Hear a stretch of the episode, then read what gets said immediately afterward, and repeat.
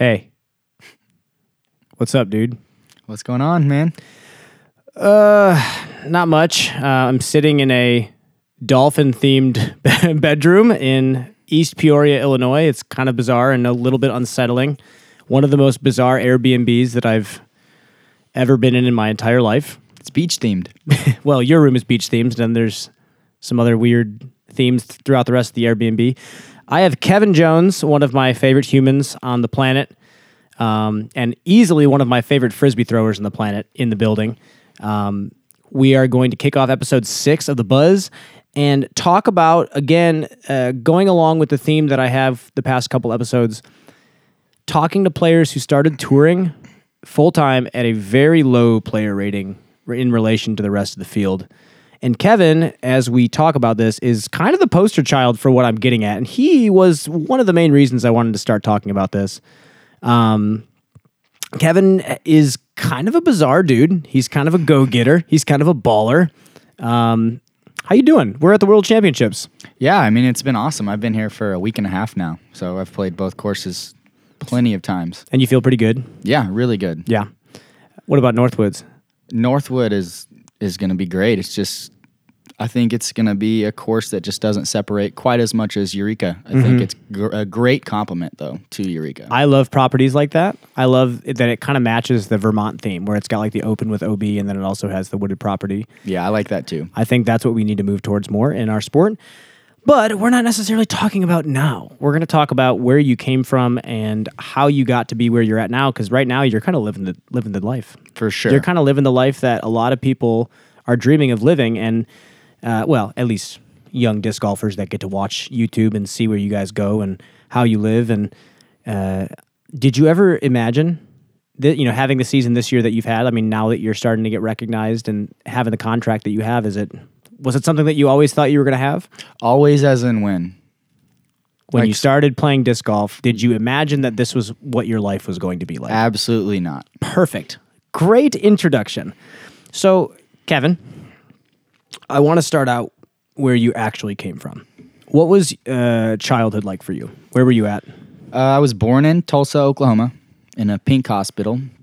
A pink hospital. That's right. What does that mean? I don't know. It's just the color was pink. Yeah, it's literally okay. really big and pink. And every, anybody from Oklahoma or Tulsa, for that matter, would probably know what I'm talking about. But my dad was a football coach at Broken Arrow High School, so uh, we lived there in Broken Arrow, Oklahoma, right by Tulsa until I was in first grade when I moved to Greenwood, Arkansas. Okay. And did you move there just because your dad got a new job or your mom got a new job? Okay.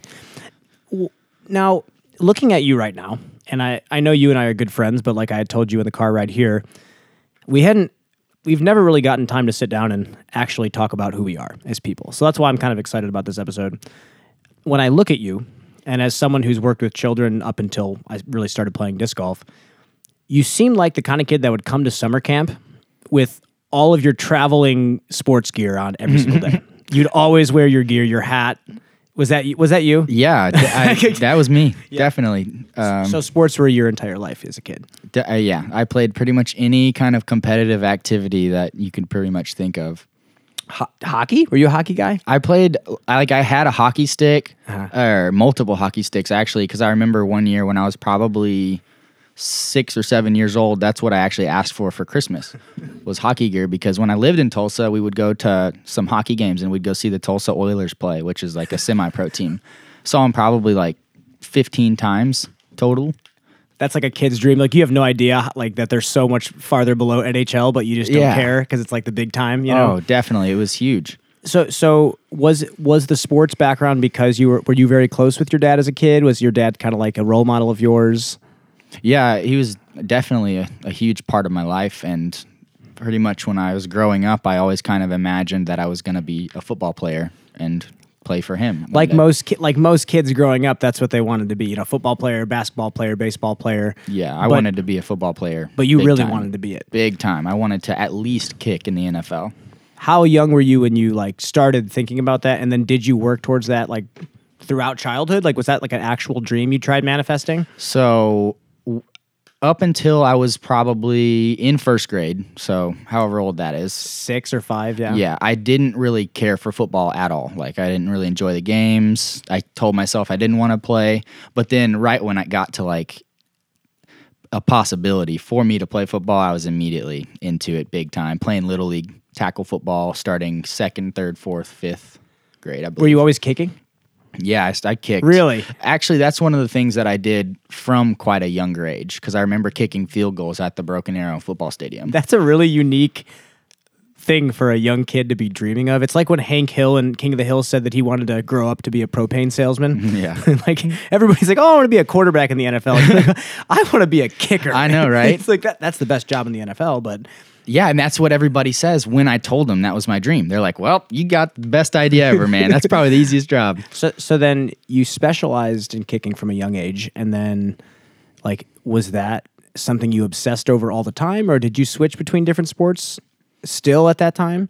Uh, I started switching in between sports around third, fourth grade. Okay. Play, pretty much playing any sport I could play during that time.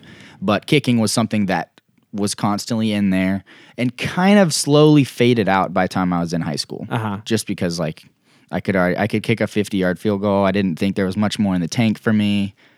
I don't know. I just 50 didn't. yard field goal at what age? Uh, in high school. Whoa. That's pretty good. Yeah, it was yeah decent, Definitely. right? definitely. Not a football master, but I I imagine that's pretty far. Um, so so you played football for forever, and that was the thing you pretty much specialized in. Um, and that was your whole life as a kid, right? It was just kind of a serious thing, always going to practices. And yeah. did you starting have friends growing up in a neighborhood? Did you ride bikes around? Like, Um, up until first grade, I did have kids in the neighborhood that mm-hmm. I was friends with. But once we moved to Greenwood in first grade, mm-hmm. I started to live in a neighborhood where there were no kids. So no, I didn't really go out on the street and mm-hmm. hang out. I had one neighbor friend that was like five to six years older than me that I would hang out, play golf with. I don't know, like I swung the golf club for, Sweet. for a long time. Whoa! So so you were a kid that kind of grew up in those. Like not, I wouldn't say crucial years, but like the years where a lot of kids are normally running around with neighborhood kids. You kind of were on your own a lot. yeah, I was at least playing some kind of sport. Like mm-hmm. whether it was in my yard mm-hmm. alone because I had basketball, I could play hockey with roller Yeah. skates. I could play soccer with my soccer goal. I could play golf. I had a lit- I literally had a hole digger to dig holes in in in the grass yard, and I'd play golf, man, too.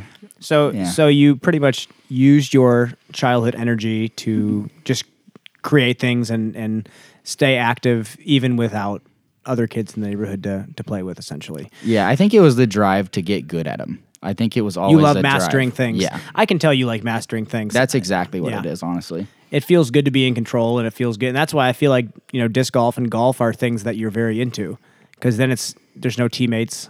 It's just you and seeing how good you can get and how far you can take something. So when did you, so when did you actually start playing disc golf? Like was it a mo- like like was it during your football period or like how how did that come to be? Well, I guess the football period would be from like second, third grade to the end of high school. And disc golf was starting in probably fourth grade. I honestly don't even know exactly, but 2009 Okay. uh, is exactly when I pretty much found disc golf. And that was during summer camp, I think, um, a, a church camp. Okay. And there was a nine hole course there. I pretty much was just like super interested in what that was. I don't know. I liked the baskets. And then I realized that it's the rules of golf, but you play with frisbees. And, Yeah. that, and that immediately kind of took interest in me. and so. your solo imagination that you've had as a kid kind of took over and the frisbee i think personally like whenever i would show my my preschoolers or my campers i was a camp director for a little bit whenever i would show them a frisbee their imagination would just explode.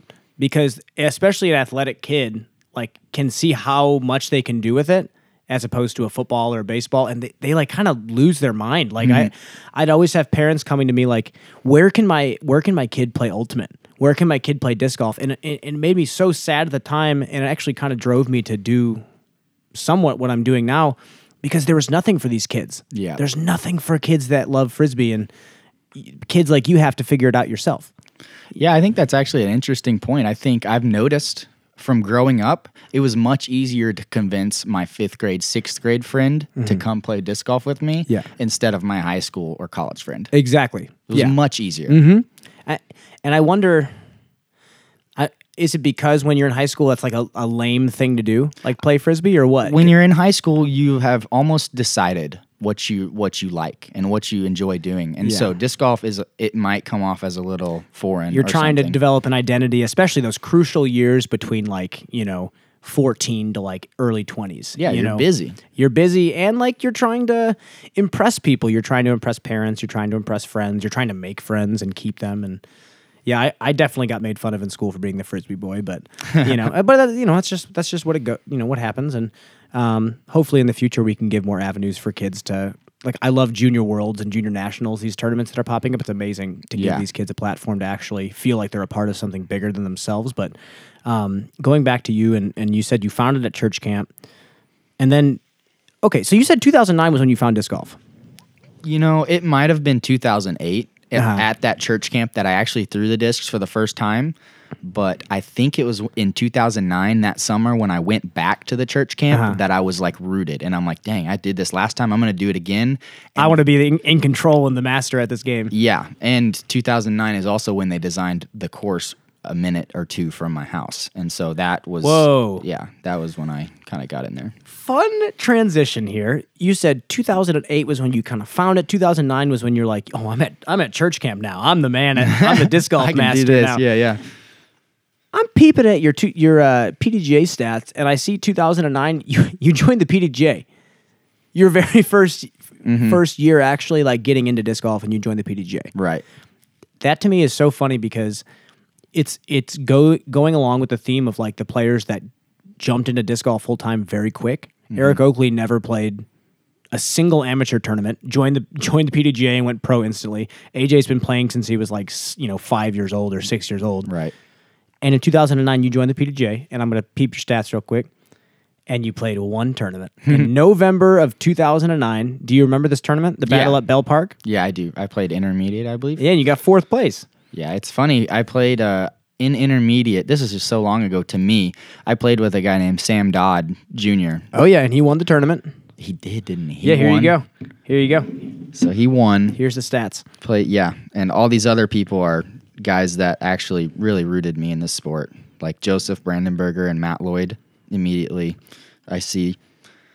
Uh, it's really cool though. Sam Dodd is now on my uh, Cedar Creek disc golf team. Oh, really? So, yeah, he is. Uh, there's only three members on the team currently. And is that a course or what, what is that? It is a private course that the the owner is trying to make into kind of a disc golf resort. That's awesome. Yeah, it's in Fayetteville, Arkansas. It's really it's really cool. That's awesome. And so uh, Sam, apparently Sam Dodd, Father Dodd. Yeah, is- yeah. I mean, he's he's playing like advanced grandmasters now, so like he's he's up there, and he it's just really cool. So then talk about these people that, and you said you've said it a couple times, rooted you in this game. What what does that mean? Oh, it's that's easy for me. I remember the first random Sunday that I went out was going to play around. Like I, I was kind of going pretty hard at disc golf at that time, mm-hmm. but not aware of any leagues or anything. Yeah. So I go there on a Sunday. Happened to be two o'clock. These guys had just started on hole 3 mm-hmm. It was guys named Roger Knight, Joseph Brandenberger, John Turkey McGowan, Matt Lloyd, and possibly this other guy named Tony from Arkansas. And Tony. Yeah, no, very old school. Yeah. Anybody from Arkansas or in the Fort Smith area would would know who I'm talking about. And um, that those are the guys that they let me join their Mm-hmm. their mini card. I think they were gonna let me play through. Maybe saw me toss and was I I, I don't know.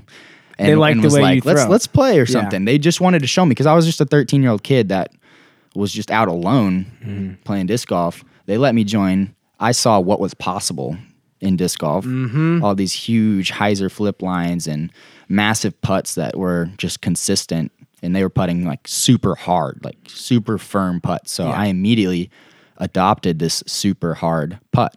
It's crazy. It's crazy. Like, and I'm going to stop you real quick for a, a quick blurb that I find fascinating. When you're coming up, those are the guys that you watch, right? And oh, those yeah. are the guys that blow your mind. But in 2009, that's when Avery Jenkins was throwing 500 foot sidearms, you know, and there was barely any coverage of it. And nowadays, we have kids growing up that are 13 years old that are throwing identical to Eagle McMahon because they have something to study. But it's it's crazy that yeah, you you got to be influenced by your local players. So mm-hmm. then continue. Yeah, go ahead. Like that's I, I think it's so interesting how our sport's progressing and how influential the production companies are that are giving these young kids something to mimic now. Yeah. I mean, just back then, there just simply wasn't near as much footage. N- there was almost none. No. So we could watch what was around us. And I remember, like, I was always waiting for one of those huge pros to pass through um, when I was when I was younger. And our local pros from the Tulsa area, which is three hours from where I lived, was uh, Coda Hatfield and Devin Owens. And back in the day, they had one of the nastiest rivalries that I'd I've ever even heard of. Like, it's unbelievable how bad these com- these guys competed against each other. And and bad, I mean good. Like Oh, it's amazing. And I've heard stories from Devin about him and Coda battling it out in Oklahoma. It's those guys would tear up the course. yeah, and they were truly fueled by beating one another. Yes. And that's I feel like you kind of thrive on that too. You love that. hmm Definitely. That's definitely a, a big help in the game. You got to be really competitive, have that competitive spirit. So so that's who drove you and you got kind of rooted. You found a place where you belonged in the sport. Um when when did you go pro? When did you well, when did you move to open at least? Do you do you know that by chance? I know that I started playing open tournaments at kind of a, like a, around the age of 14 as when I played the my first open tournament, but I'm not quite sure like how I did. I know I lost a few um, in a row. This is going to be like the 2011 era. And you were 14 years old when you went open. Right. 14 was when I played the my first open events. It's not when I accepted cash. I'm looking at 2011. You won a B tier and you denied cash. Let's check 2010. Wow. Did I play open? Okay, I played one open tournament in 2010, Battle at Bell Park, the same tournament that was my first In tournament one year. ever. One year difference. Wow, that's true. I didn't even realize that. Getting fourth in Yeah. intermediate and then you bust up and move to open. I guess so. I guess I was one to, to. I guess I Hustler. realized that back then you could make like way, m- you could win way many, way more discs Mm-hmm. if you like, because they would let you exchange cash for discs. So I could, I actually remember. And then 2011, that's right. I played, I played a couple divisions, but open in a few specific ones, and I ended up winning the 16th Hell on the Border, which is a tournament 30 minutes from my house. Coda Hatfield was there. Donald Ellsworth. Donald Ellsworth was there. Adam Hunt. Adam Hunt. If you do you know Adam Hunt? I've heard of him. I remember seeing his name around when I was Yeah, kind of younger cool. coming that's up. Cool. He uh, he's another guy I looked up to big time. There were a lot of ridiculous players in the mid 2000s that like, you know, they they just started touring at the wrong time and there just wasn't enough, you know, sponsorship money and prize money and they they could have been amazing, you know, amazing players, but yeah, you come up How old were you? You were 959 rated. Kevin Jones Mm-hmm. coming up here beating all these 1000 rated players. Coda Hatfield is 1015 rated. Yeah. And he's won so many tournaments. Yeah. 959 rated Kevin Jones goes 1019, 997, 1008 to win by two over Donald Ellsworth, who's a baller too. And then you deny the cash. Yeah, this is one of my best memories. Like literally one of my favorite memories in my life. What was your game like at that time? Do you remember? Yeah. What were you throwing back then? I had a decent sidearm. I could sidearm it like 350, and that was about my max. Mm-hmm. So I remember Like a flex shot, uh flat to flat to fade? probably flat to fade. Mm-hmm. Um, but I also had a, a really sweet backhand. Like I could flip mids over pretty pretty well. So you learned kind of the right way. Yeah, I, de- I had really solid form. Pretty much everybody that had seen me had told me that. Was it because you played with the old school players coming up, I think that was a big time help. teaching you like how to actually flip a disc and control the, you know, break points and everything like that? Definitely. That's sweet. That's instead of like you and your five buddies getting into it together, all throwing like champion bosses, you know, like flexing them. So you actually learn the right way. You come up 959 rated, and you apparently make enough putts and win. yeah, that pretty much. I remember there was there was like a there was a gallery also. It was probably 50 people in the gallery. That's Oh, sick. Such a cool memory. Like I was shaking up there, and I just remember just I made enough putts to win. That's pretty much what it Mm-hmm. came down to. I slipped a couple just real sneaky putts just in there, and ended up capitalizing on the last two holes to to solidify it. I got- That's- yeah. I got to lay up my last putt. And that was your first pro win. Yes. That's so sick. Yeah. And you were not again 959 rated. Like that's another common theme. Eric Oakley had the same thing. He won an A tier when he was 960 rated. Nice. Yeah, it's it's nutty, and he beat all sorts of good players, and like you don't see a lot of players with that low a player rating winning tournaments like that. But pretty much what that shows is like the peaks were already high for you. Yeah, it shows that ratings, as people have said, ratings don't matter for what you can do. It's what you have done. It's what you've done in the past, and that so that's that to me is what's so interesting. So um, I'm going to fast forward a tiny bit. I'm going to go through actually 2012. Let's just real quick look. And you only play two tournaments. Is just is this just because you're still preoccupied with football at this time? well, are you talking? I in 2011, I played more than two. I just played two in open. I played a bunch of advanced. I'm saying in 2012. I'm moving forward a year. then you're getting into my my sophomore year of high school. Okay. I didn't play any disc golf for sophomore, junior, or senior because you were taking football school. a bit I- more seriously? Mm-hmm. I, played three different sports. I literally dropped disc golf, thought about it, I and never even thought about it. Yeah. I thought I would never pick up discs again. I didn't even consider Mm-hmm. consider it. That's actually right after that tournament, like very very soon after that tournament. Yeah, did this? Mm-hmm. so you're just like, eh, it's all good, and then and then you moved on, and then it looks like you even took a break in 2014. You just didn't even sign up for the PDGA. Ah, it doesn't surprise me. Yeah. Yeah. So then let's let's see real quick. So I want to get into something else, that kind of the next section. So clearly in disc golf, you're proving yourself as capable of winning. But like you know, you're at the time you're playing tournaments where you're scrapping for three four hundred dollars, and eh, whatever. You're a Yeah. football player. You know you have way bigger dreams ahead of you.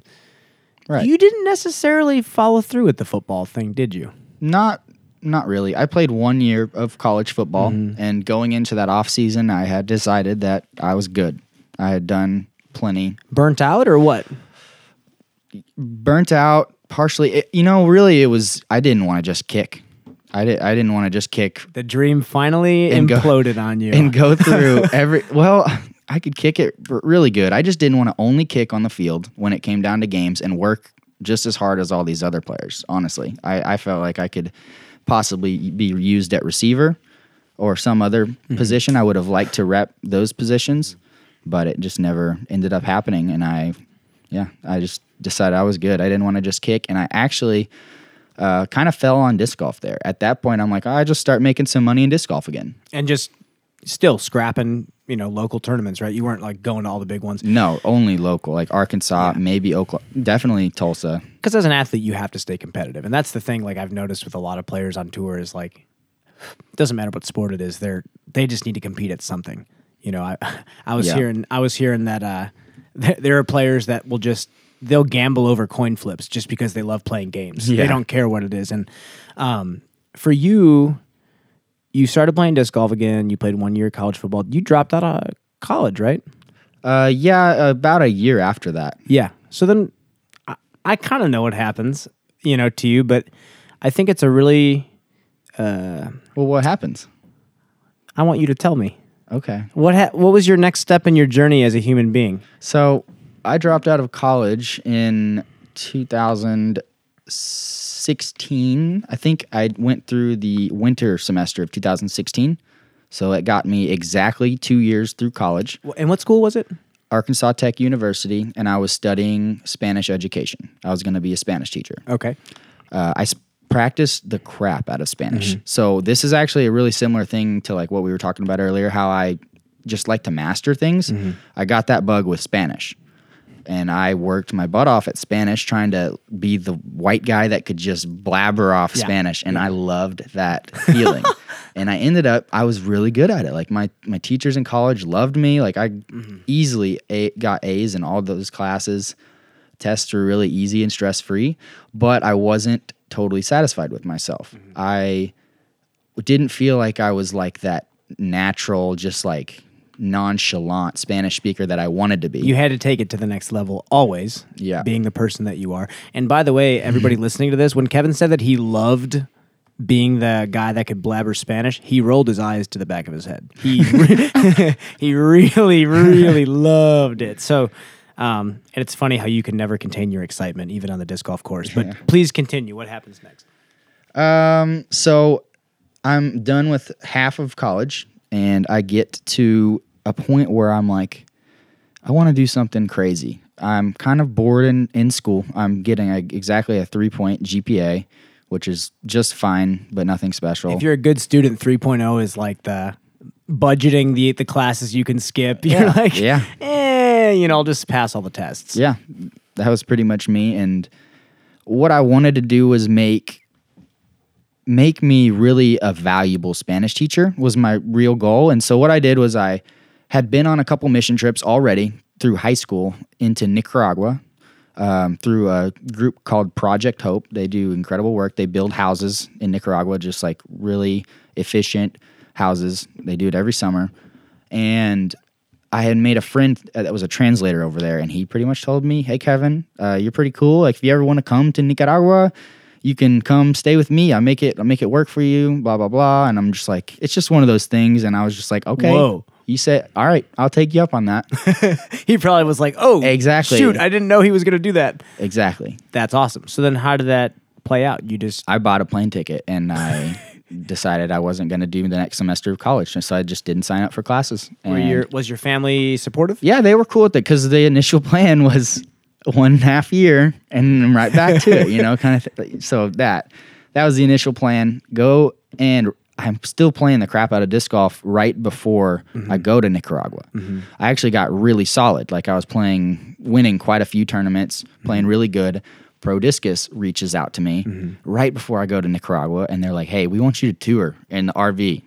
Uh, Whoa. yeah, we want you to tour in the RV. We want you to throw in Prodiscus. We'll get you everything you need. And I'm like, well, I literally already have a plane ticket. I'm going to Nicaragua and I'll be back in July. What a crazy thing to happen to you. Was that just completely out of nowhere? Ex- yeah, it was. It was. And this is like something Did you that. know Kai Vesa at all before that? no, but it wasn't through Kai. It was a guy named Baker Helton from Arkansas who Oh, was okay. That at- makes sense. was put in charge of the Prodiscus RV by Kai and told to find a player that's worthy of traveling in the RV and touring. I see. So Baker reached out to me right before I was going to Nicaragua. I said, Hey, I'll be back in July though. And they're like, Okay, no problem. And I'm like, that was the surprising part to me was that they were cool with me going away for four months exactly. Yeah. Coming back and immediately hopping in the RV and touring. It makes me wonder, and I don't know, I don't know what your full belief system is in this, but it's kind of almost too quaint that the moment you decide to take a big step and put yourself up against the wall, all these other doors are opening for you. Makes me wonder what would have happened if you stayed in college. Like, would would Prodiscus have done the same thing, or you know, you just never know. But For sure. that's crazy. So now you have a, now you have multiple levels to your life that are building upon each other.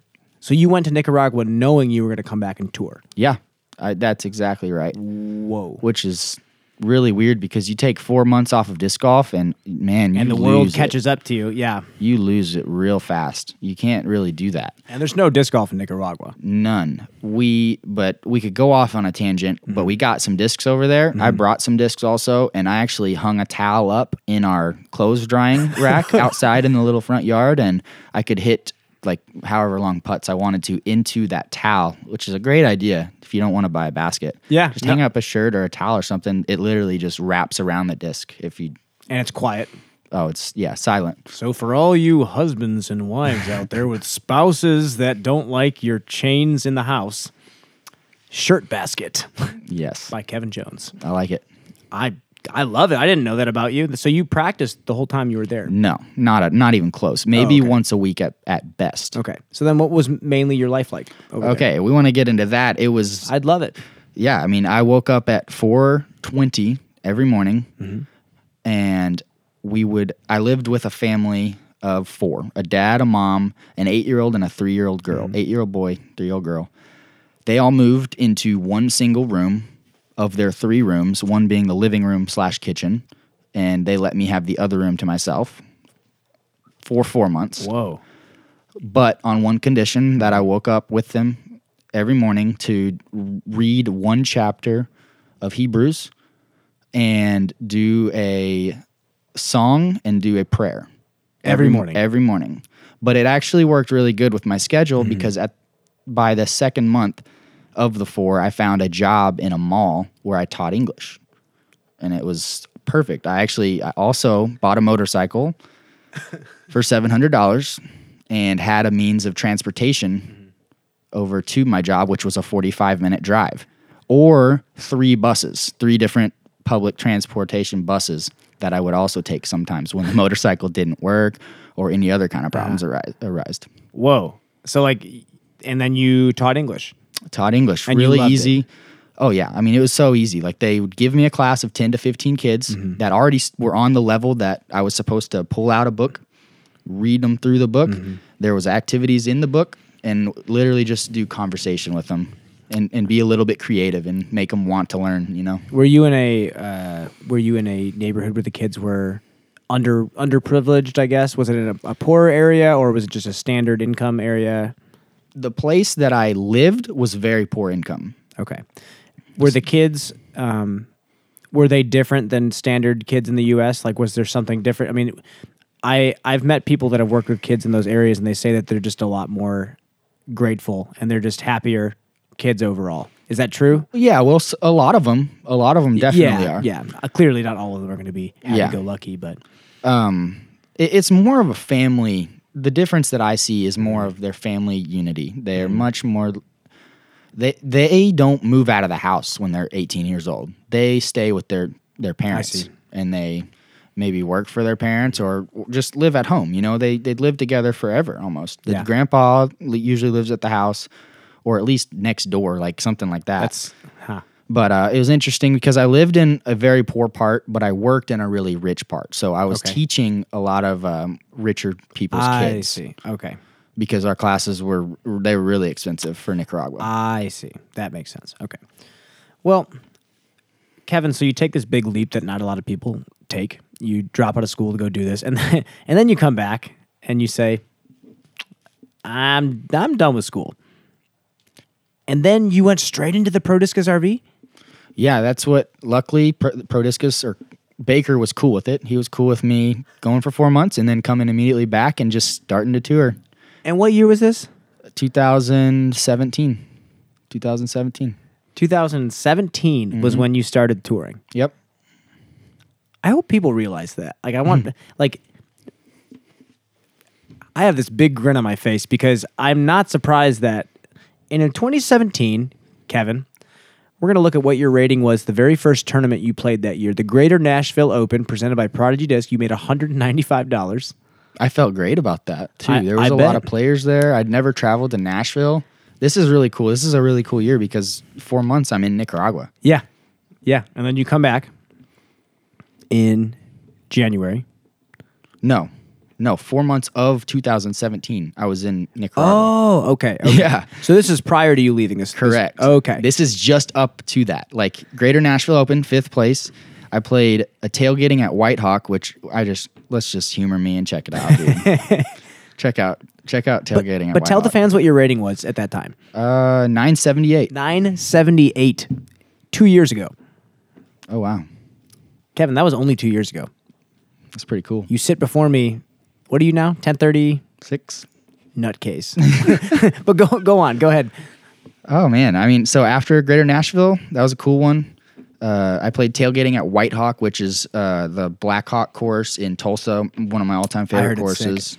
Super amazing, and I shot um, like a nine, uh, high 900 rated first round, and then a 10, one of my highest rated, my highest rated round ever at the time, 1067 rated. Oh my god. As a round. 978 rated player. The peaks were come high. from behind from the chase card to win that tournament, which was Devan Owens' tournament. And I don't know what it was, but I felt like $235 for 12 people was a lot. and you at beat Bo time. Tillman.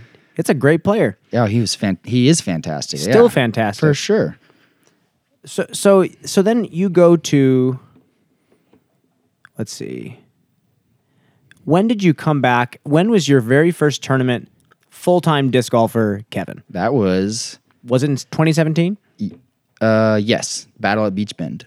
The Battle at Beach Bend, another hot tournament, $165. you you lost to Logan Bowers and Dutch Napier. Yeah. But even after that, Kevin Jones goes from 978 at the at the Greater Nashville Open to 997, I believe it says. Or what is it? 995? 995 rated Kevin Jones.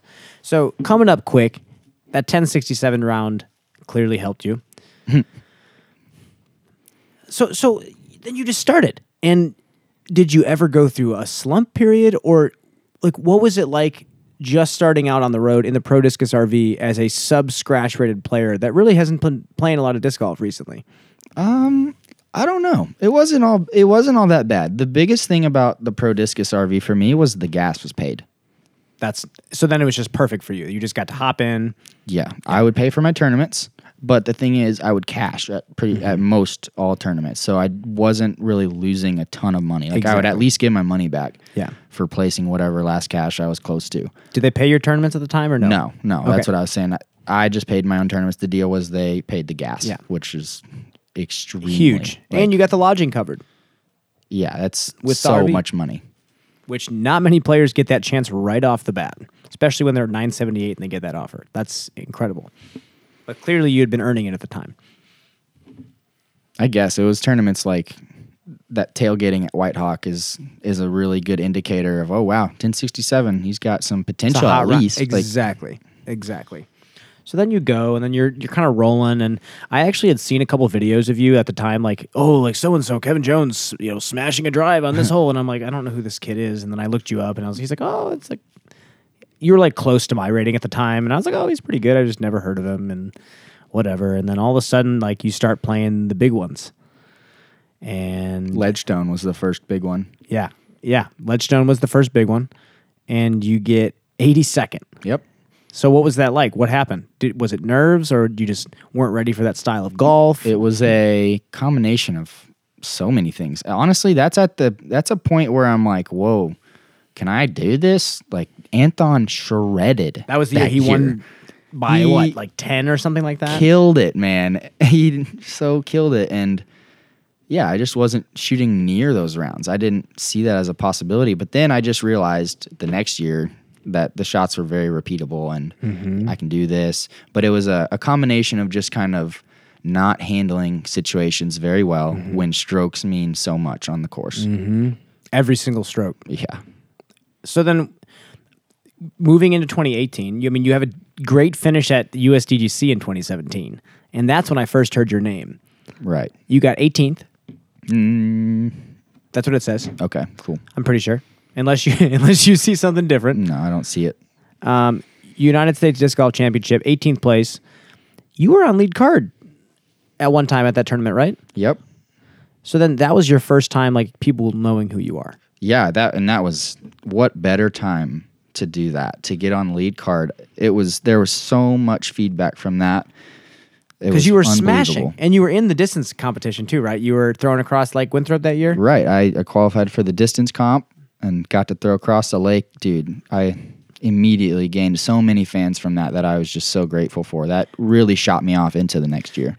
So then the question after that tournament, because that's when I started being like, okay, Kevin's like, I don't know you. We're still not friends yet. We still like, I don't even know how we we met, but I was like, okay, this kid's this kid's kind of sick, right?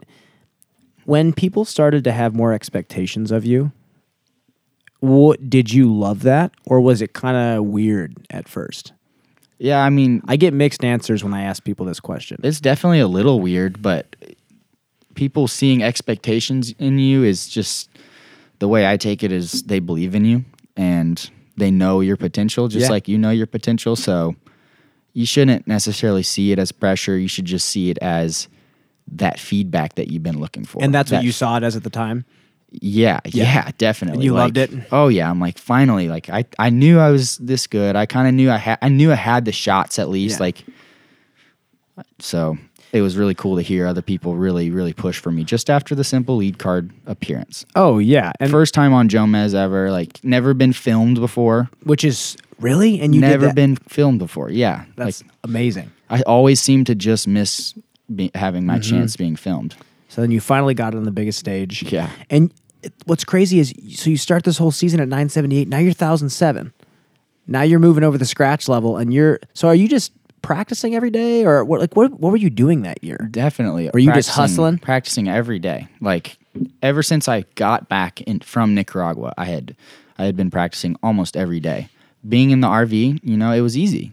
If I wasn't Mm-hmm. Mm-hmm. playing a tournament, I was either practicing for the tournament or traveling to the next tournament. Yeah. So tons of time spent on the course. tons of time. You start getting more fans. You embrace it like crazy, and it's it's weird in our sport because it's such an intimate community, and there's really no guidelines as to like, like say after European Open, like I watched Ricky tap out on 18 and then just get swarmed by hundreds of people to like sign autographs. You know, there's like no escape from how like how close the community is to the players.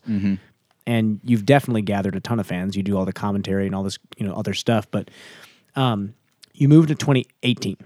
So you finished this great season. 2018, you're still with Prodiscus, Right. right? You're still Yeah, with Pro I re-signed with them. Re-signed with them for 20 for just one year, 2018. And did what was your off season like? That was.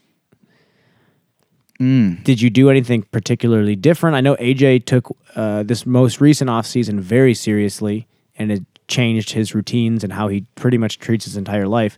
Did anything change for you, or because now it's your job? Now it's your full time job. Yeah, not really, honestly. Like I kind of kept the same kind of routine that I had and just kind of kept going with it, you know, practicing pretty much every day. I took a little bit of break.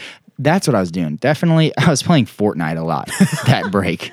That was around when I kind of figured out what Fortnite was and so I got addicted to it, you know, uh, for a good a good month. I mean, it was it was like it was it was good for me. It was good for me to not have to be on the course for all of December, Yeah. you know. So I still played, but in my free time I was just playing Fortnite. I think there's merit though to be to be doing something in your spare time that's still execution focused because it keeps your brain in that mindset.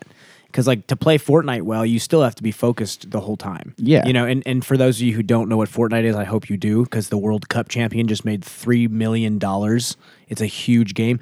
It's pretty much a video game that's just like the Hunger Games. Yeah. drop you into an island and you have to survive and kill other people Yeah, that's exactly what it is. and that's t- so to me it's like my my way of doing that is music and it helps my brain stay in the whole like execution mindset of like get this done do this thing like brain and body kind of like working together so i don't think you know I feel like that's not bad you know to, be, I would to have to still be competing you know Yeah. to still compete in something um so you took a you took a little break to play Fortnite I mean, yeah. Yeah. To- if anything. If anything. That was a pretty normal off season, honestly. I was staying at home in Arkansas with my family, Mm-hmm. didn't do anything crazy, and then just practiced and practiced D- December and January, and then left to tour soon after. so then your first full year touring because you were in nicaragua still in 2017 Yep.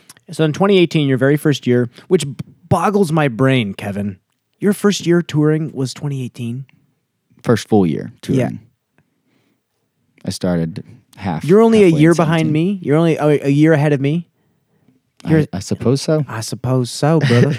well, hold on. We're gonna move into 2018 because this is this is gonna be the last like big section that I talk about, and then obviously we'll cap it off with you. Your 2018 season's crazy. You played 41 events. Wow. like I just why 40 not? why not play a tournament when you're already on the road? Like it's not like I'm just gonna go. there's barely that many weeks in a year. and you're playing C tiers and B tiers and so so you have one of the highest cashing seasons out of anybody in the entire world. Yeah, man, that's true. And you were in Nicaragua for 4 months the year, the, the year before. Yeah. And you come back and you're just like, "Oh, okay, I'm just going to show up and blah blah blah blah blah." Per great season. What was the is it just a natural progression for you? Like are you as time goes by, are you i- are, are other routines popping up that you used to not have? Are you taking something more seriously than you used to? Or is it just business as usual for you and the mastery obsession is just continuing? There was just so much daily hard work that went into it, and I slowly just f- started to figure out the game on a professional level. You Yeah. know, it, it I had nice routines. You know, my uh, Just my being an base, athlete. Yeah, I'm well, that and just playing every day. Mm-hmm. and understanding different strokes of shots. For me, that was like the biggest thing for me. Understanding that your hyzer angles Uh-huh. and your anhyzer angles for each way that you throw have Mm-hmm. different timings and they're extremely repeatable. Mm-hmm. And if you can just hone in on that and really focus on that specific angle and kind of only work on a certain hyzer angle, a certain flat angle, and a certain anhyzer angle, and then uh, analyze the course and mm-hmm. make it work for the course, mm-hmm. that was when I kind of started seeing the most improvement. and pretty much taking that, you know, ability to hit angles with certain speeds and then just switching out the equipment for the necessary shape. You know, I, I think you know your equipment better than almost anybody I play with. And I think that's one of the biggest possible things that if there's a new player listening to this, don't buy every new disc that comes out. I know this is counterintuitive for both of our sponsors, but like but it's fact. Like look at the top players in the game. They take a mold and they they master the mold. Nate Doss had like three predators in his bag that were like flippy Yep. you know and and he just mastered them. And that's and that's so crucial. And i feel like you do that very well. And it makes the game simple for you. Yep. biggest thing that i want to talk about and i met you in 2018 i don't know i don't remember where me and you met but i was like this guy's a homie. This guy's kind of a straight up homie and i kind of want to play catch with him. And then we did. And then i you told me something about courses and i want people listening to this to pay close attention. We hear the typical td complaint of I worked so hard to run this tournament, and the touring pros came through and they ripped my course apart. As in, they complained about it nonstop. Yep. Why would I run this tournament again? And you and I were speaking last year, and you might not remember this, but it stuck with me. You're like, Yeah, I just see every course as a puzzle, and I just go in there, and it's my job to solve the puzzle, and then I leave. That's what I believe. And I think I think you that's what it was, Utah. Because I the Mulligans course broke my brain. I'm I'm yet to shoot a thousand rate around at that course. Yeah. I don't know why. It it just broke my brain in half. And I was, you know, of course you resort to complaining about it. Because clearly if I can't shoot well on it, then the course is terrible because I'm God's little gift to earth as a frisbee player. Sure. Which is not not true at all. Very irrational to think that, but courses like that can put you on the defensive mentally. And uh, I I love that mindset. That's our job. If we choose to sign up for a tournament, it's our job to solve the course as it is. Objectively, we don't need to bring emotion into this. Like, who are we going to impress by complaining about a course? to? yeah, you're not going to change it. no, It is what it is. And you decide the score that you can achieve every time when you play it. Mm-hmm. And you're factoring risks and rewards. no matter how you know trash the course is, there is a strategy to be had. The tournament is going to have a winner. Yeah, Like it's not like it's not like the Why course not is you? bad. So why not you? yeah, the tournament will have a winner, mm-hmm. and it'll have everybody that cashes. And so just keep keep going, Uh-huh. I love it. keep executing shots. I love it. And I'm going to continue going on 2018 real quick before we cap this off. Let me just keep it just it's easy to pick any tournament from your 2018 season and be like, "Oh, let's talk about this one." But I want to talk about let's go down the list here. Let's see. You play There's many there's many tournaments to scroll through. there's 41. 41 events, you sicko. Um Okay, third place at USDGC. oh wow, You psychopath. wow, Third, crazy. you go 18th place after being in Nicaragua for four months. You're like, oh, okay, I'm just A going to be on year Jomez. ago. And you, you know, but then a year later comes by and you get third place at the biggest tournament.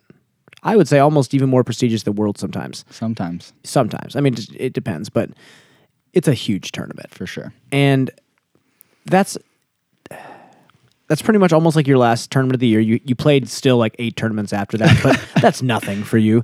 Um, you get third at USDGC. You're capping off your season. You really finished pretty well, and then you signed with Prodigy. How did that all come about? Well, I mean, at that point in my career, I realized that I could benefit a company and mutually benefit a company, you know? So I just knew that I needed to have every option in front of me And everybody was calling you. in one way or another. Yeah, it, I- it every company probably had been like, hmm, I wonder what Kevin Jones's price is. And then Prodigy was just a relationship thing that you built and and you trusted them and kind of went forward with it. Sort of. I mean, as as a disc golfer, it's really important for us to see the big picture and to understand that this is what we want to do until we're 40 at least. Hopefully, Yeah. And Prodigy is just, they were immediately willing to just make this my life. And they see the potential in me, even at this point. You're saying all these great finishes and, and everything, but it just, it didn't really feel like that. and I hadn't not. done anything absolutely mm-hmm. outstanding, you know? And so to your standards, of- course. to my standards, Of I course. suppose. And Prodigy saw the potential in that and and invested in that. And Yeah. And it's that's been a good we have- partnership so far. It's been an amazing partnership. Awesome. Like Prodigy is doing extremely well right now. The content that's coming out is unreal. People that have never thought about pro- throwing Prodigy are throwing Prodigy now. Good. That's the goal. and it makes you feel about. valued, Yes. which is kind of uh, the next step in everything. You're supposed to feel valued, and uh, now you as a product, you know, you're a product now. you are, and it's it's a good thing. It's a very good thing. Um, 2019 happens, and you're staying in the most bizarre, elaborate, huge Airbnb I've ever seen. So clearly, they're taking care of you well. They're getting you, you know, nice places to stay. They've gotten you to Europe. What's the end game for you, Kevin? What Do you is- have one? What is the end game? Just you want me to define it in general? Yeah. So let me explain my. Where do I stop? No, no, no, no, no, no. It's almost like where does it begin? So here's let me explain my end game real quick, and maybe you can extrapolate the information from that. You got some nice sweaty pits there, buddy boy. Thanks. And extrapolate is a word I've never heard before. Oh, this is exciting. I'll explain that to you, then you can extrapolate the information from that. um, so, uh, take away from would be a nice example of the word extrapolate. What can you take from my end game? Okay. My end game as a disc golfer, once I get to a point where I can't play anymore, is to be in a position similar to what I'm doing now, but with full creative control to work with the company's marketing department to carry out maybe some unorthodox promotional campaigns, or maybe run a podcast on the side and advertise for other companies. So, what's what's your is your end game just to play until you are a Hall of Famer and win a bunch of world championships? Uh, that's my goal right now. Hell yeah. Okay, Yeah, my great. goal right now is to play and Just win as many tournaments as I possibly can. But in the extremely long run, I like the idea of designing discs, working at the Mm-hmm. machine.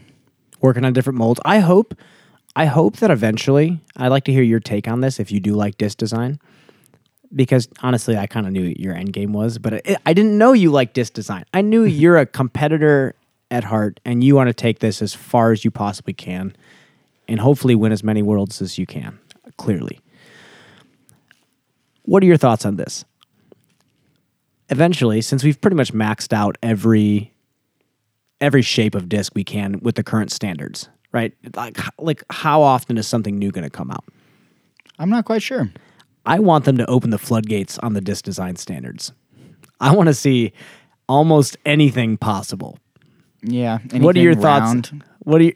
I mean, it has to resemble a. I can't be a freaking spear, mm-hmm. but, or a boom. I mean, maybe a boomerang could be legal in a specific tour.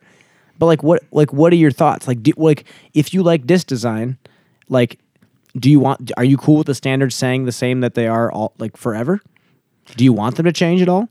I, man, I, I just have to kind of disagree. I think that each, all these discs that come out under these different companies and their own machines mm-hmm. or wherever they're making the discs mm-hmm. come out differently and are unique to themselves. And I don't know if, I don't know how we, I'm open to the idea, but I don't know how we would make more regulations for for discs to be made or like I want less. regulation. I understand. Yeah, yeah. Yeah, I don't know how they would actually do that while keeping a disc safe. You know, that's that's an important thing. You can't make them heavier. Like that's Can't make them heavier, but like if you get blasted in the head with a D one, it's gonna hurt, but at least it won't cut you in half. Like well, you're right about that. at least it won't like literally murder you. We don't need buzz saws, you know.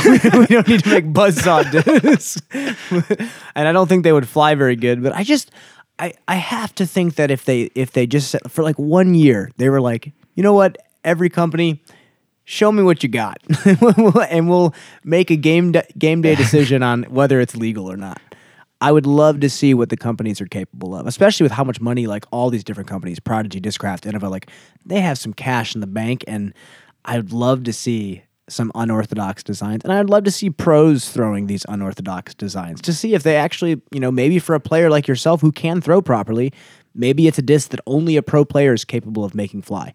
You know, Yeah, I don't know. Well, maybe one day, Kevin, you can make something cool for us. that's that would be awesome.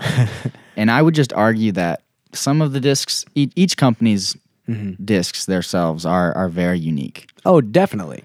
Definitely unique. But I'm saying in flights in general, there's not too many like Well, sh- and the shapes of the flights, like how they fly. Yeah, just like the things that a player can do with them. Like when when are we going to see a thirteen five zero zero?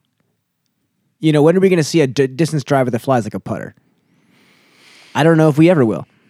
I think that's too hard because each disc would do that differently according to the person's arm speed. But that's what I'm saying. It would be designed specifically for a pro player, like specifically Yeah. for somebody who can get a disc up to speed. You know, maybe it's your signature disc, but it, you know, I, I don't know. That's just what I'm I thinking. like I like it. and, I, and all I'm asking, Kevin, is for you to make it for us one day. Well, happily. All right. Well, until then, we have many more years of you playing disc golf because you love it, and you love it almost more than anybody I've met, besides maybe myself. Fair enough. maybe m- myself. You might love it more, which is fun to even think about. Um, you are one of my favorite people on the planet, and I wish you the best of luck at Worlds. Um, I'm probably going to whoop your butt, but hey, you know it's okay. Everybody, you know, has to lose sometime. Bring it on. All right, dog. Um, any closing words from you, man? Um, well, you came to me today and you said the main thing that you wanted to talk about was what was it that made me believe that I could do it, right? Yeah. Like when I was like when I was that 970 60 rated player, like what was what is it that that person needs to hear to mm-hmm. jump out on tour, right? Yeah. For the 960, 970 rated player right now listening to this, what is it? This is for you. If you watch those videos and you truly to believe yourself that you can do those shots that you see, well, maybe not those insane over the top lines, but just those straight 350, 400 foot shots and repeat them. And if you just think you can do that, you can do it. That's what it comes down to. If, it doesn't matter. If you can just do it once, that's the potential that, that you need to see. And you mm-hmm. just figure out how to repeat it. Execution, folks. That's right. It's it's doing all of the boring stuff correctly. Yeah. And like Kevin said, people throwing the Simon Lizotte lines on every single hole don't necessarily win every tournament. It's the ones that throw the simple straight shots well. They get up and down, they putt, And they're just consistent and they it. do it like a robot. Yep. And I think you're getting kind of decent at that. I don't think you're as good as you want to be. No, we're figuring it out though. There's never a perfection in our game, and that's why I think we we chase it so much. Yeah. You're the man, dude. No, man, you are. I, I really enjoyed this podcast. Yeah. Hope, I hope the listeners also did. I, I think they I think they will. You're kind of a charismatic, wonderful guy. I think I'll probably have you on the show um, in the future for like a little segment, Sounds maybe a little check in. I would love to. All right, buddy. Well, hey, I still don't have any sort of sign off uh, lingo, um, so I'll just have Kevin say something. Thanks for listening to Brian's podcast, The Buzz, and we'll see you next time. See you next time, everybody. I love you.